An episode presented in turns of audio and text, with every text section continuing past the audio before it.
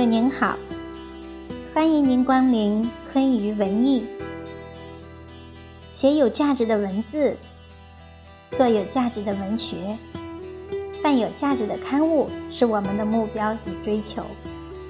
我是您的老朋友小梅。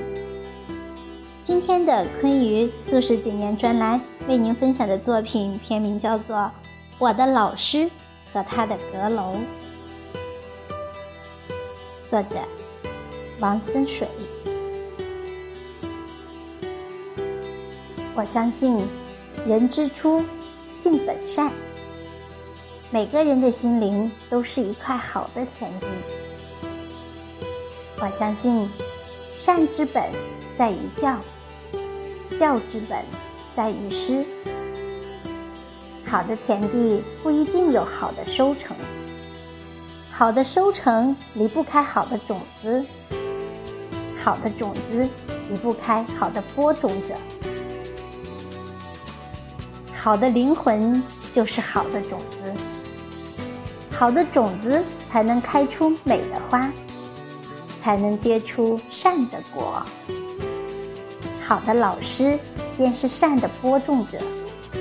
是人类灵魂的工程师。岁月很长，人生很短，人的一生能遇到一位好的恩师，便是人生的大幸。我很庆幸，我有幸遇到了我的初中语文老师，他刚好与我同村，我是老师家里的常客，因为老师的阁楼，更确切地说，是因为阁楼上那些跳动的灵魂。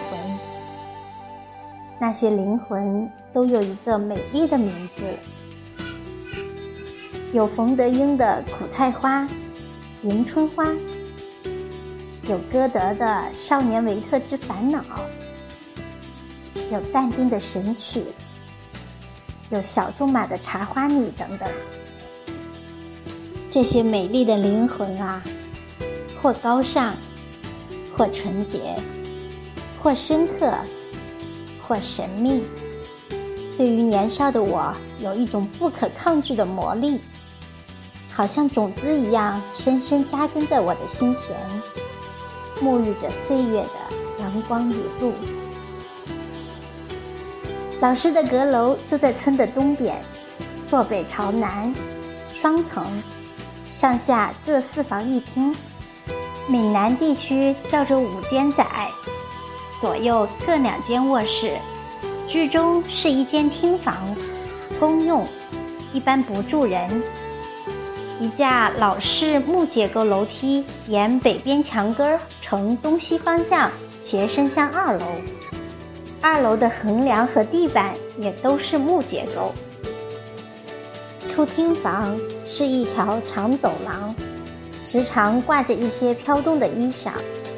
往下望是一片开阔的土城，城的东西两边各有一排低矮的小房间，算是配套的厨房，比较简陋。在改革开放之前，村里除了少数的几个两进的大厝外，那算是比较高级的房子。在那艰苦的年代，一座5间仔通常就住着4、5户人家，挺热闹。老师的阁楼就在2楼的厅边，靠东，摆设简单明亮，一张单人床，一张4方桌，几把椅子，一张比较显眼的书柜。经常天一抹黑，我就咚咚地走上2楼，迈入老师的阁楼。老师是一个温文尔雅的人，那时候未婚，白皙的书生脸上常常挂着浅浅的微笑，看见我来了，总是很亲切的闽南语说“能来啦”，然后继续干他的事儿。我也开始静静地翻阅我喜欢的书，老师从不阻止我翻阅那些大部的书。那时候也就是1987年秋，刚刚初中1年级，老师一接管我们，便要求我们每周必须写2篇日记，因此也叫周记。那时候我总是超额完成任务，有时候一天就写2、3篇，而且每次语文考试第一一般都是我，作文更是不用说了。老师因此很喜欢我，我也更喜欢往老师的阁楼跑。老师那时候也刚从学校毕业不久，精力充沛，是一个文艺青年，写的一手好文章，时常有文章刊发在本地发行量最大的《闽南日报》上。其中有一篇叫《社戏》，写的是关于我们村节日唱戏的趣事儿，我印象特别深。报纸就放在阁楼的书柜上，还有一些杂志，那时应该叫《知山》吧，里边刊有一些很好看的小说。记得比较清楚的作者有杨少衡和杨西北等，现在他俩可都是名人啊。杨西北是著名左翼作家杨骚之子，如今是漳州文联主席。杨少衡现在是福建省作协主席。我很高兴30年前就有幸拜读他们早期的文章，也感慨岁月的伟大，用30年的时光把他们磨练成熟，而我依旧青涩如初，似乎被时间遗落，忘了成长。我爱看书爱写字的习惯就是从那时候开始养成的。初3那年，学校组织了作文比赛，我幸运地得了1等奖，不负老师的期望。毕业时，老师亲自为我们设计了一本红色的纪念册，封底题有天涯海角有穷时，只有师恩无尽处。老师给我的赠言是：成功未必就是英雄，失败未必不是勇士，只要努力，就是一个大好的人。后来我去市里读高中，因为是同村，放假的时候还时常去老师的阁楼聆听老师的教诲。再回来，老师结婚搬进市里了，我也高中毕业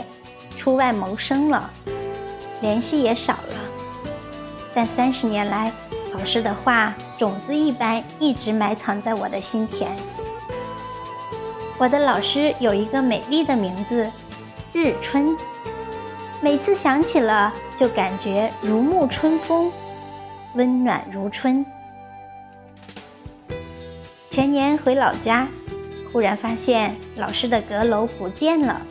取而代之的是一幢崭新的高楼，我不由得更加怀念他。这就是我的老师和他的阁楼。虽然阁楼已经不见了，但那又有什么关系呢？它早已留存在我的心中。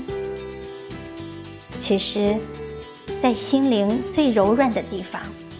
每个人都珍藏有这样一座充满甜蜜和温馨的阁楼。在某一个起风的清晨，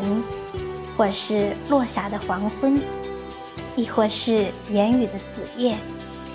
给你无穷的希望和力量，给你无尽的回忆和怀念，陪伴你走过风雨的岁月和坎坷的人生。让痛苦冰雪融化，让幸福春暖花开，